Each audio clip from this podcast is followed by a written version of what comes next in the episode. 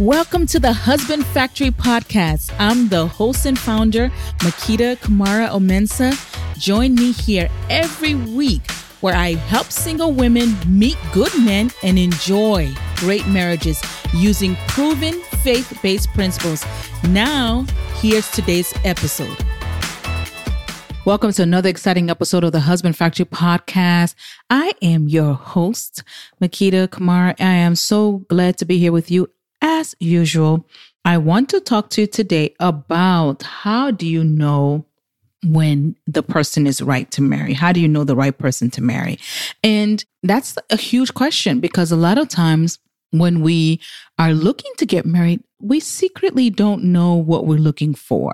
Many of us have an idea of a person. You know, we have an idea of what we want them to look like. We have an idea of what they, what we want their personality to be like, but we really don't know. And we haven't fine-tuned how we're going to know if the person is the right person for us.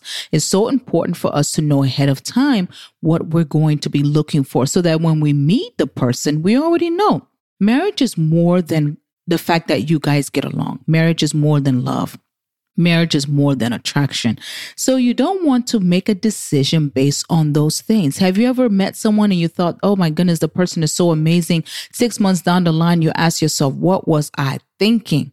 Marriage is too big of a decision to base on temporary things or to base on things that are not in depth. So you really want to make sure you make a decision when it comes to who to marry based on things that are lasting, things that have to do with their substance, their content, who they are, things that they can't fake, things that it basically is internal, you know. So let's look at some of these things. Number one thing as a Christian woman is you want to marry somebody who has Christ as their anchor, that they make decisions. Christ is the reason It's the reason behind the decisions that they make. They consider the relationship with God when they make decisions. They consider the fear of God when they make decisions. They don't make decisions just because they feel like it. They don't live their life just because they feel like it. Everything they do is because they fear God and love Him. Now, there's one thing, a lot of people love God. A lot of people have Jesus as their savior, but not everybody has Jesus as their Lord. Now, the difference is that when he's your Lord, he speaks, you say, you listen. He jumps, he tells you to jump, you say how high. That's the difference. When he speaks, you obey. When you read his word, his word says you should not lie. You don't lie. When his word says you shouldn't have a lack of integrity, you make sure that you don't have a lack of integrity. When his word says you shouldn't have premarital sex, you make sure you don't have premarital sex because you fear him. He is not just your savior, the wonderful savior who died for you. He's also your Lord that gets to control how you live. So it's that serious. So you want to make sure you marry someone who is thinking along those lines. You want to make sure that you marry someone that feels that way about God also, because that's where your safety is. It's more than just that you want to be equally yoked. The Bible says that you should not be unequally yoked because when you're unequally yoked, you're becoming one with Satan. Who wants to be one with Satan? Absolutely not. Who wants Satan as their father-in-law? That you married this great guy, but he's, you're a Christian. He's eh, not so much. But, you know, once you marry him, Satan becomes your father-in-law. When Satan is your father-in-law, he brings all the things that come with him. Sickness, disease, poverty, strife, dissension, you name it, he brings it. So you want to be very careful. Make sure you marry somebody who fears God and that, that you can tell by the way they be, that live, not by the way they talk, but the way, by the way they live. They pay their tithes. They're in church frequently.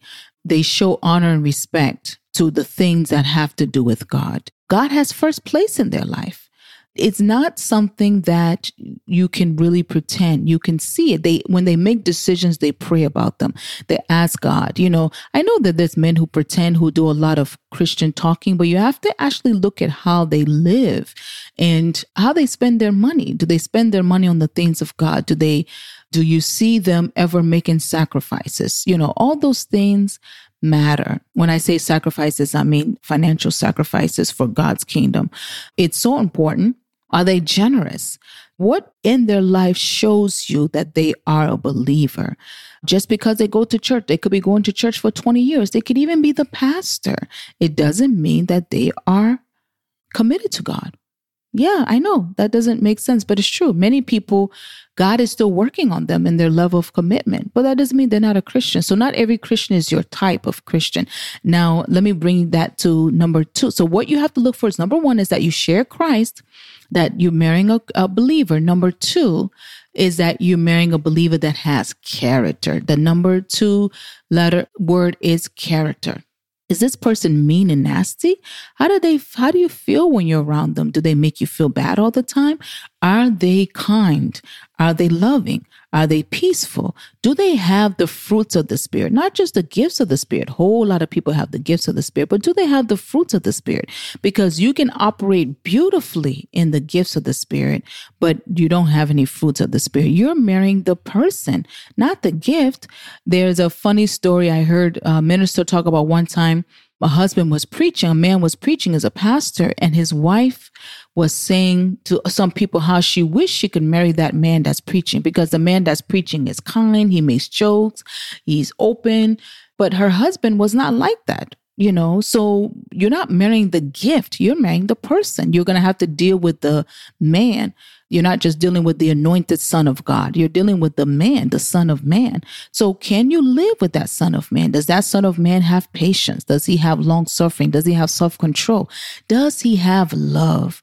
Can he be trusted? Does he have integrity? When he says something, does he go follow through? All of those things are things you need to look for. What is his character like? And I'll give you one more. So there is Christ, there's character, and then the last one I want to give you is capacity. Does he have the capacity to get married? Does he have the maturity to get married? In the description box, I'm going to put a scripture that says marriage is not for everyone. Not everyone has the maturity to get married. So are you marrying somebody that is mature enough to get married?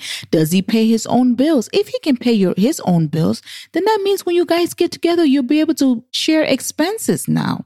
Marriage should actually take away for some of the financial burden from both of you. You'll be able to share expenses and pay the bills. But if you're both paying each your own personal bills, then you should be able to get married. Doesn't mean you need to have six figures. Doesn't even need to be me a millionaire or billionaire, but you can pay your bills. He can pay his bills. Uh, you're ready for marriage. So does he have maturity, financial maturity? What about spiritual maturity? As he cultivated the ability to hear from God, and you don't want to enter into a car with a man and you guys are going on a long journey. You don't know where to go. He doesn't know where to go, but his G P S isn't working. The G P S is his ability to hear from God. If his G P S isn't working, you guys going to make a lot of stops and U-turns and, you know, false steps and having to start over again. So you, he has to have the ability to hear from God. Is he spiritually mature? Then the other part of capacity is his emotional maturity. Does he have issues from his past that he hasn't dealt with? Is there an old relationship? Maybe he was married before. Maybe he was in a long-term relationship where the woman broke his heart. Whatever it is, it needs to be dealt with. Does he have any soul ties? Is he able to give himself to you completely emotionally? Does he have any walls up that need to come down? All of those things are things you need to look out for. A man must be complete for the most part, and you must be complete before getting married, or you're going to bring baggage into somebody else's life. Now, it doesn't mean that you're one hundred percent perfect, but at least you're able to relate with the person with maturity, and you've made up your mind that I'm going to live a life of sacrifice. I'm going to focus on my spouse. I am no longer single. I'm going to live with my focus on them and serve them to the best of my ability. You have to marry a man that is made, that is emotionally mature enough and has the emotional capacity to know that he is uh, the head of the house. Is he able to be a priest? Ask yourself, is he able to take on the role of the priest of the house? And ask yourself too, as you're planning to get married, are you able to be a helper to a man, or are you still focused on building your own life? Because, you know, it's a two-way street. You're going to have to help him after you get married. That's part of your role, is to find out what do you have that he needs, and and throw your weight behind it. Throw your weight behind his vision. Throw your weight behind where he's going, because when you get married, you should be going the same place. So throwing your weight behind his vision is throwing your weight behind your own vision. There's no difference there. So those are the Those are three things to look for, to for you to realize, okay, is this person good for me to get married? Does he have Christ? Do we share Christ? Does what is his character like? Does he have excellent character? And does he have the capacity or maturity to get married? When you do, when you look for a man that has these three things, trust me, you will not be disappointed. And it almost doesn't matter. I mean, there is some more, so I'll do another three another day, but it almost doesn't matter what else is going on if he has those three things, because you're able to get to the point where you can actually see, okay, I can live with this person. Of course, there's compatibility, there's companionship, you have to be friends, all of that.